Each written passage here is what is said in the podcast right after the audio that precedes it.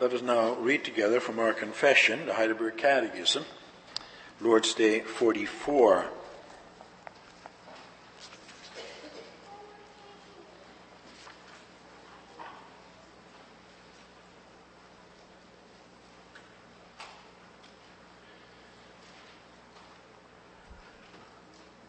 There we find God's word summarized as follows. What does the tenth commandment require of us? That not even the slightest thought or desire contrary to any of God's commandments should ever arise in our heart. Rather, with all our heart we should take, we should always hate all sin and delight in all righteousness. But can those converted to God keep these commandments perfectly? No. In this life, even the holiest have only a small beginning of disobedience. Nevertheless, with deepest purpose, they do begin to live not only according to some, but to all the commandments of God.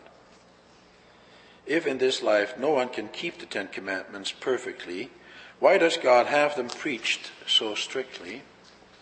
First, so that throughout our life we may more and more become aware of our sinful nature and therefore seek more eagerly the forgiveness of sins and righteousness in Christ.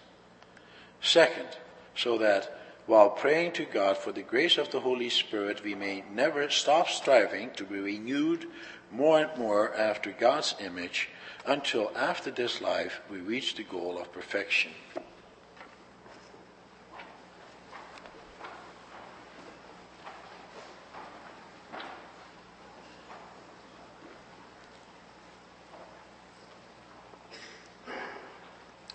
After the sermon, we will sing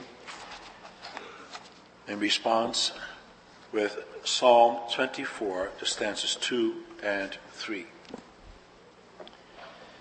Beloved congregation of the Lord and Savior Jesus Christ, brothers and sisters, the other day I saw a, psych, a cartoon somewhere where a man was pictured who had just finished clipping the hedge that separated his property from his neighbors.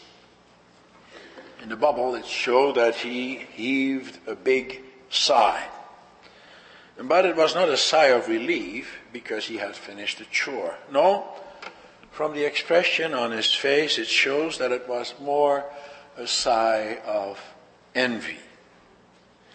Now that the hedge was clipped, he had a clear view of his neighbor's property, and what he saw filled him with envy grass was greener, and the house looked a lot nicer than his own, and so did the beautiful car on his driveway. Even his neighbors' wives and kids looked better than his own. Doesn't that capture the tenth commandment well? And doesn't that sound familiar? That's what we're all like, aren't we?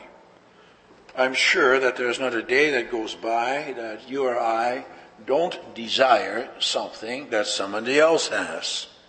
We always want more. We always want better.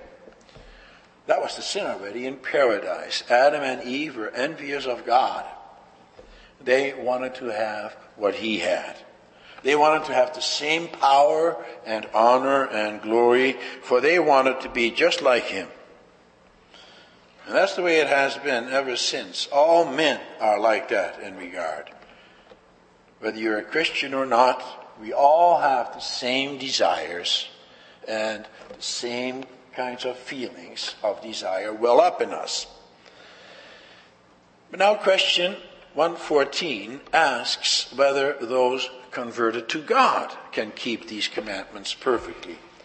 It speaks about those who are converted referring to you and me. By stating the question in this way, the Catechism automatically eliminates all other people from the discussion. They're not even in the game. Why is that? We're all sinful human beings, aren't we?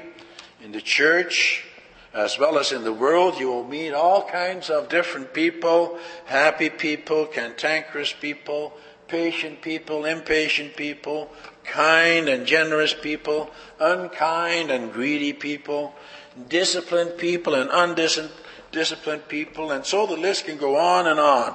But one thing is for sure, on the service, the one group of people, no matter what their religion or ethnic background may be, is essentially not any different from the other. As a matter of fact, it may be that we encounter people who do not belong to a church, yet who seem to have things together better than some of our fellow Christians. They're just as disciplined, if not more so, than we are. They're always ready to help others. Year round, they are law abiding citizens and a pleasure to be around. They're good people. And given the chance, they will also point it out to you. They will say, You church going people may think of yourself as a bunch of holy people, but you're not any different from me or others. They may even say to you, You believe that you will go to heaven, but so do I. For I do not steal, I have never killed anyone, I don't bear false witness, I don't do any of those things. As a matter of fact, I think that I am a better person than a lot of the people that go to your church. What would you say to that? Well, look at the answer that the Catechism gives. The Catechism, in accordance with the Scriptures, shows us the depth of the law. For it says there that not even the slightest thought or desire contrary to any of God's commandments should ever arise in our heart.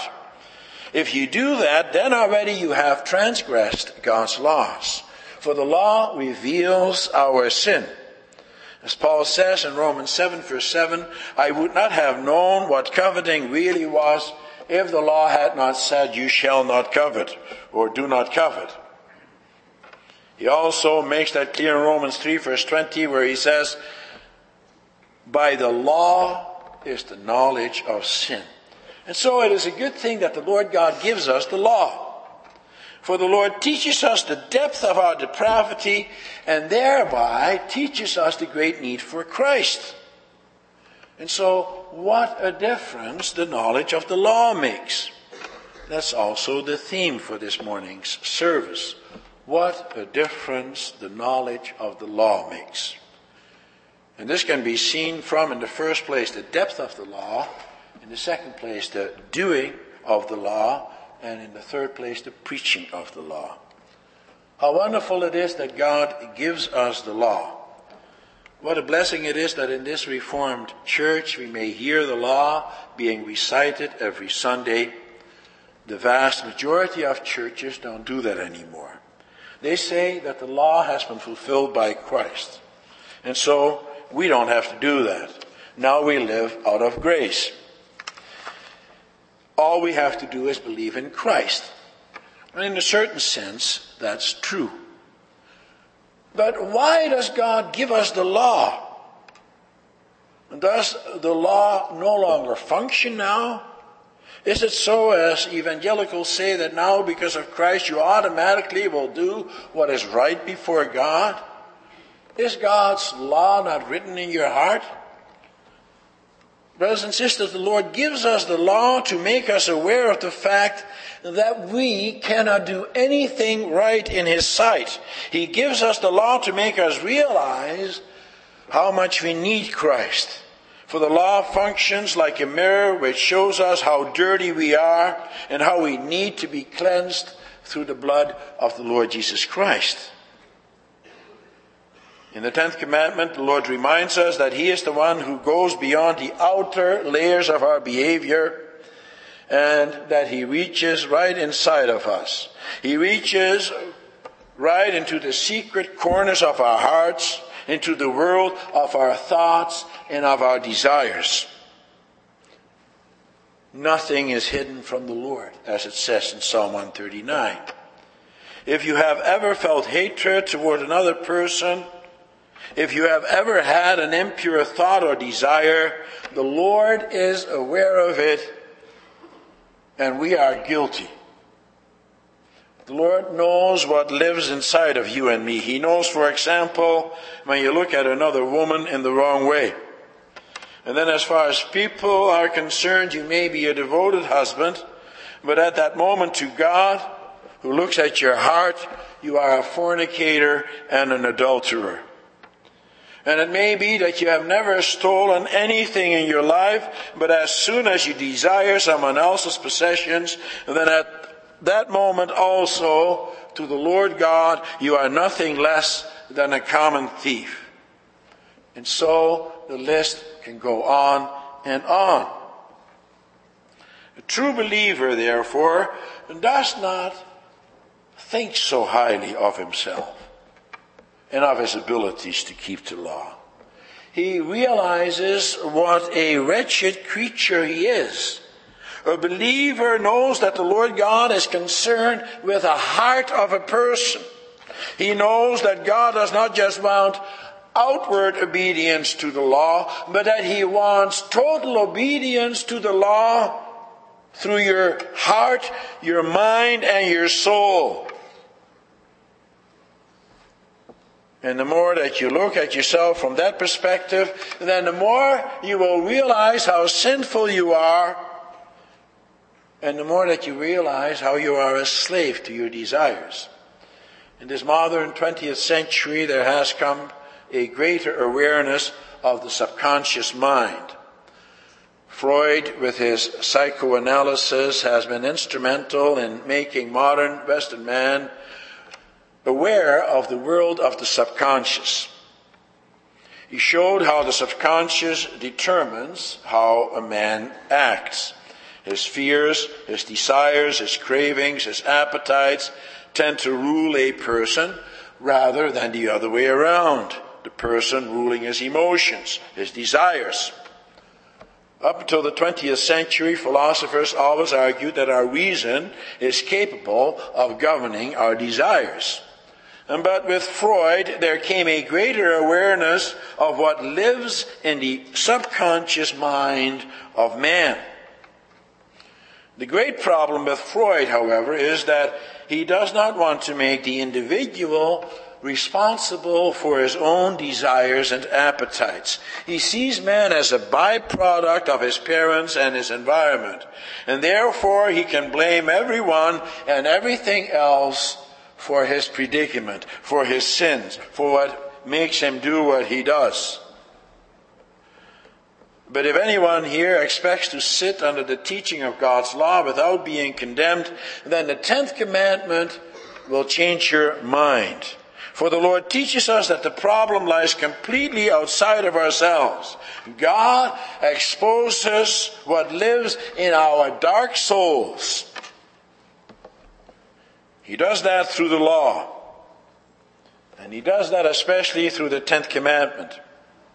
As it says in Psalm 90 verse 8, you have set our iniquities before you, our secret sins in the light of your presence. Nothing is hidden from him. Yet he does expect us to keep the law. We come to the second point. Throughout the history of the world, it has always been very difficult for man to grasp what his role is with regard to the law. What is the function of the law? What does the law do? And what do I do with the law? In verse 8 of chapter 7, Paul makes a very thought provoking statement. He says that because of the commandment, every kind of covetous desire was produced in him. In other words, the law, according to him, which is responsible for his sinful desire, it is the law who stirs up within him his sinful nature. And the more that you are confronted with the law, the more sinful you are. Isn't that a strange thing for Paul to say? To us, it would seem that the opposite is true. The legalists certainly will tell you that. They will say that the more you do the law, the better a person you are. And they will hold themselves up as examples of piety. For that reason, legalists are very zealous. And it's a good thing to be zealous, isn't it? To be zealous for the law, that's what you should do. We should want to do right. Indeed. However, the question that you and I should always ask ourselves is, why do we do the things that we do? What is the reason for our zeal? Paul says that the more that he keeps the law, the more that he realizes how sinful he is, and the more he sees the rebellious side of his sinful nature, which is the exact opposite of what the legalists say. They are zealous for the law so that they can receive praise from man and praise from God even. Because they think that through the doing of the law, they can earn themselves a place in heaven. They believe that through their works, they are made saints. Think about the Roman Catholics. That's also what Paul was like before his conversion. At that time, he was a devout Pharisee. On several occasions, he gave a graphic description of what that was like. As a Pharisee, he had strict rules for everything. However, Pharisees do not understand human nature. They do not understand their own human nature and they do not understand the human nature of others. They do not understand or want to understand how corrupt and how rebellious man really is. For as Paul discovered after his conversion, the law does not make us any more holy, but actually the law arouses our sinful nature. It arouses our sinful nature in the way that magnet draws steel. Let me give you an example. I remember once standing in the park looking at newly painted benches.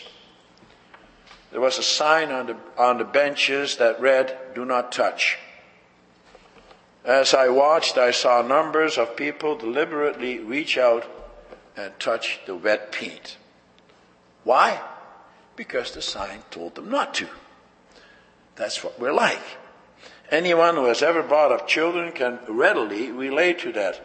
Tell a child not to go near the water, and that's the very thing he will do. Tell a teenage son or daughter not to dress so sloppily, and that's exactly what he or she will do anyway. Why?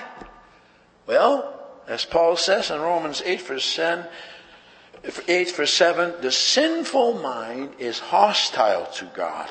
It does not submit to God's law, nor can it do so.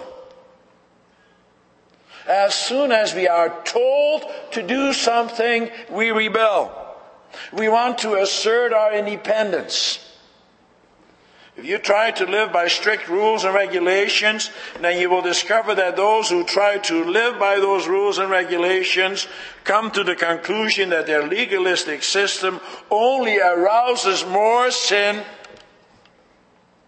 and creates more problems. The more legalistic you are, the greater the problems you will have.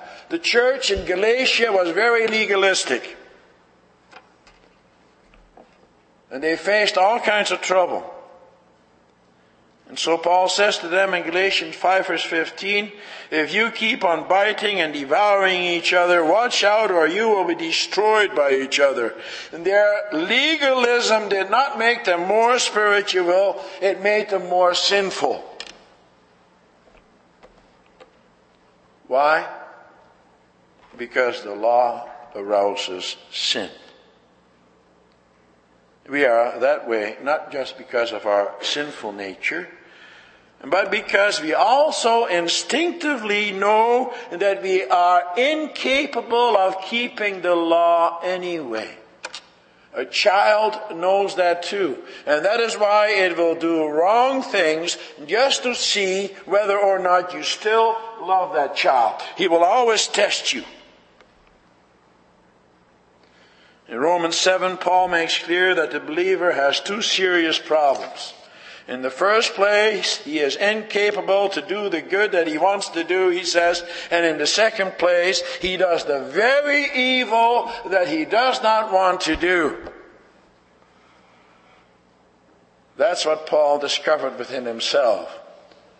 For he uses himself as an example. No matter what he did, his deeds were tainted by sin.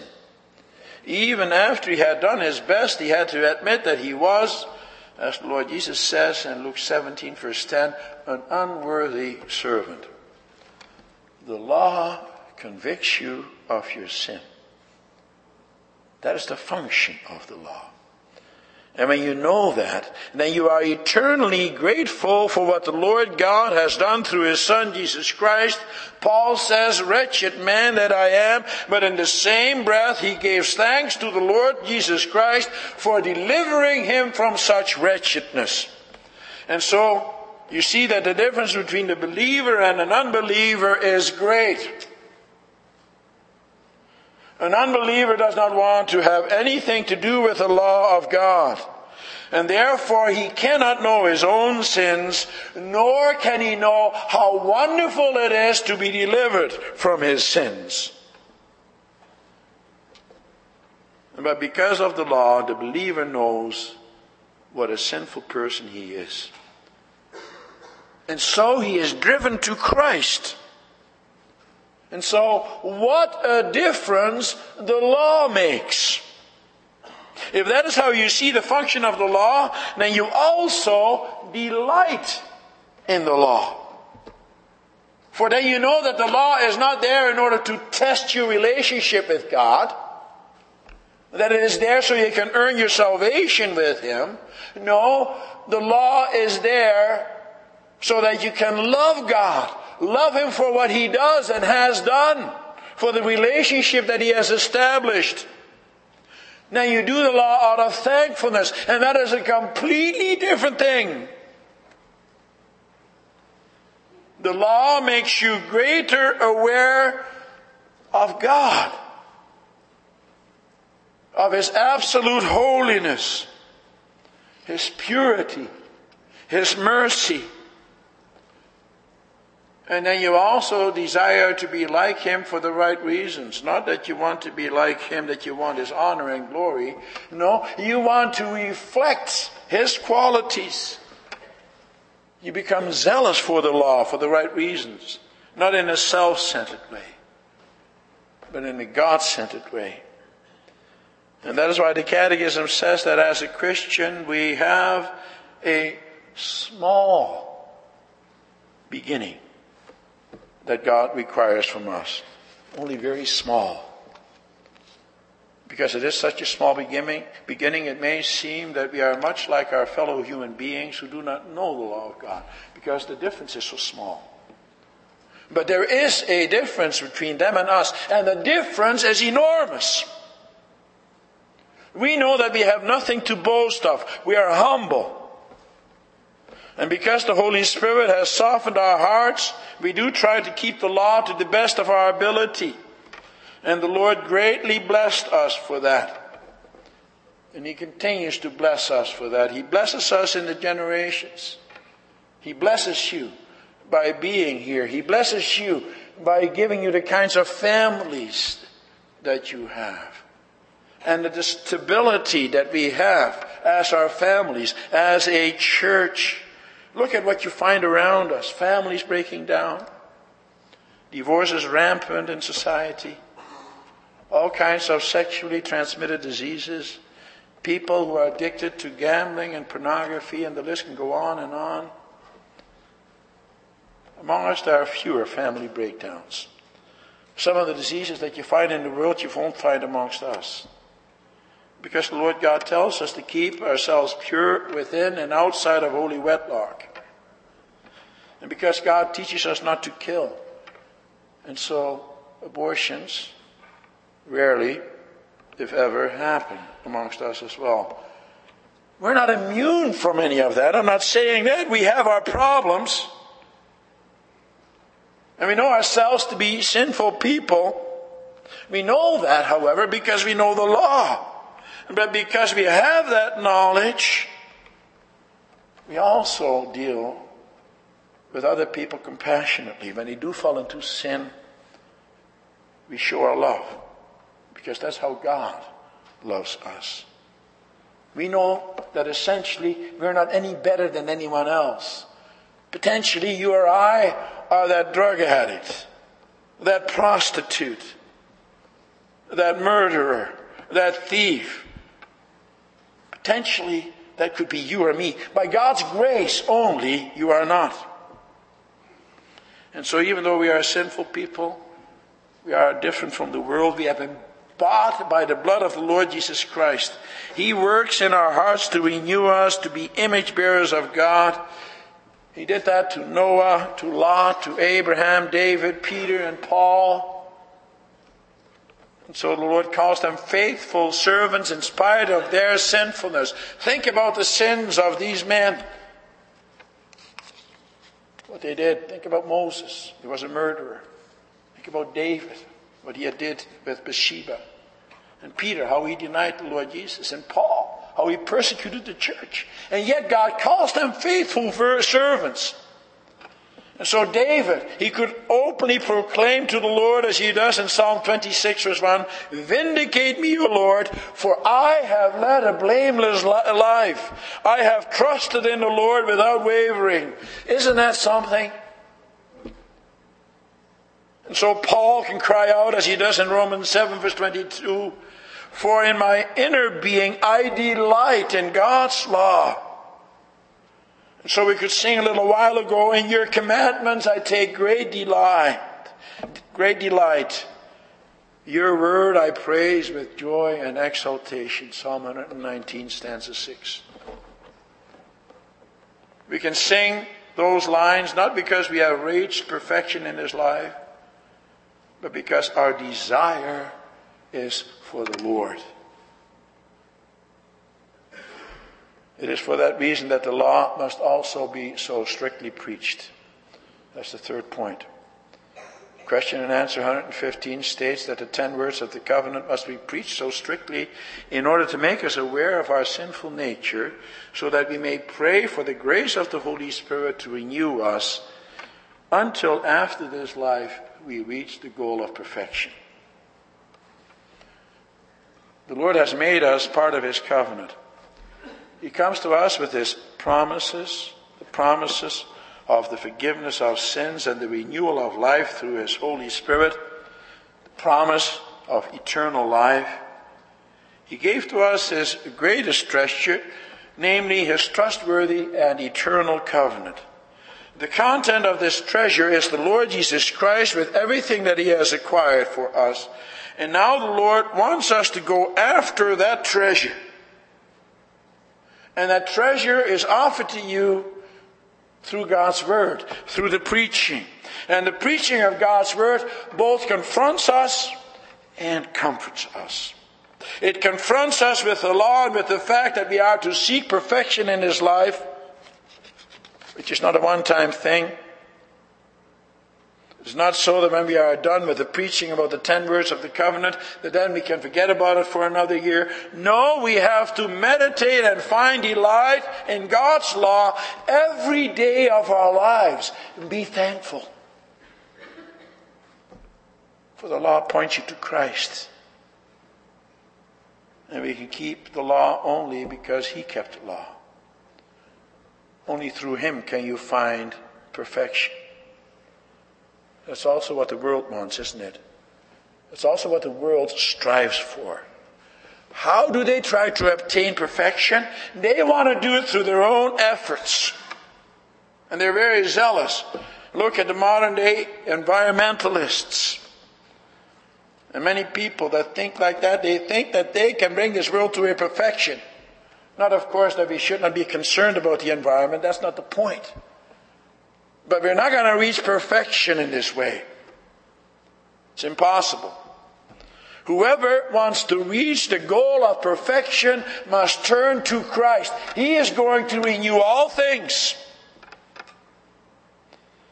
And when we preach about the law, then we cannot do so except that we preach about Him. Through the law, we know what it is to sin.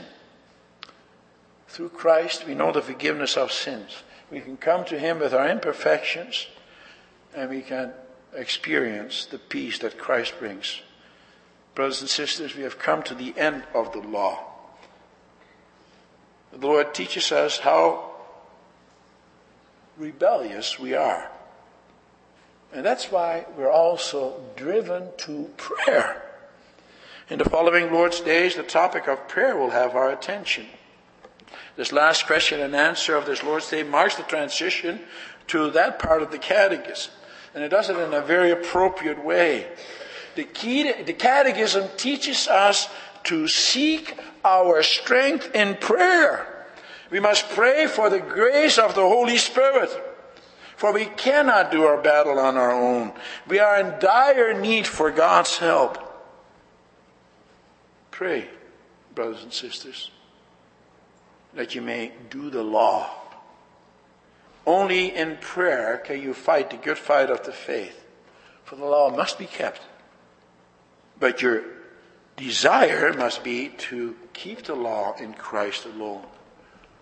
What a difference the law makes. The law teaches you Christ, who is your Savior. Amen.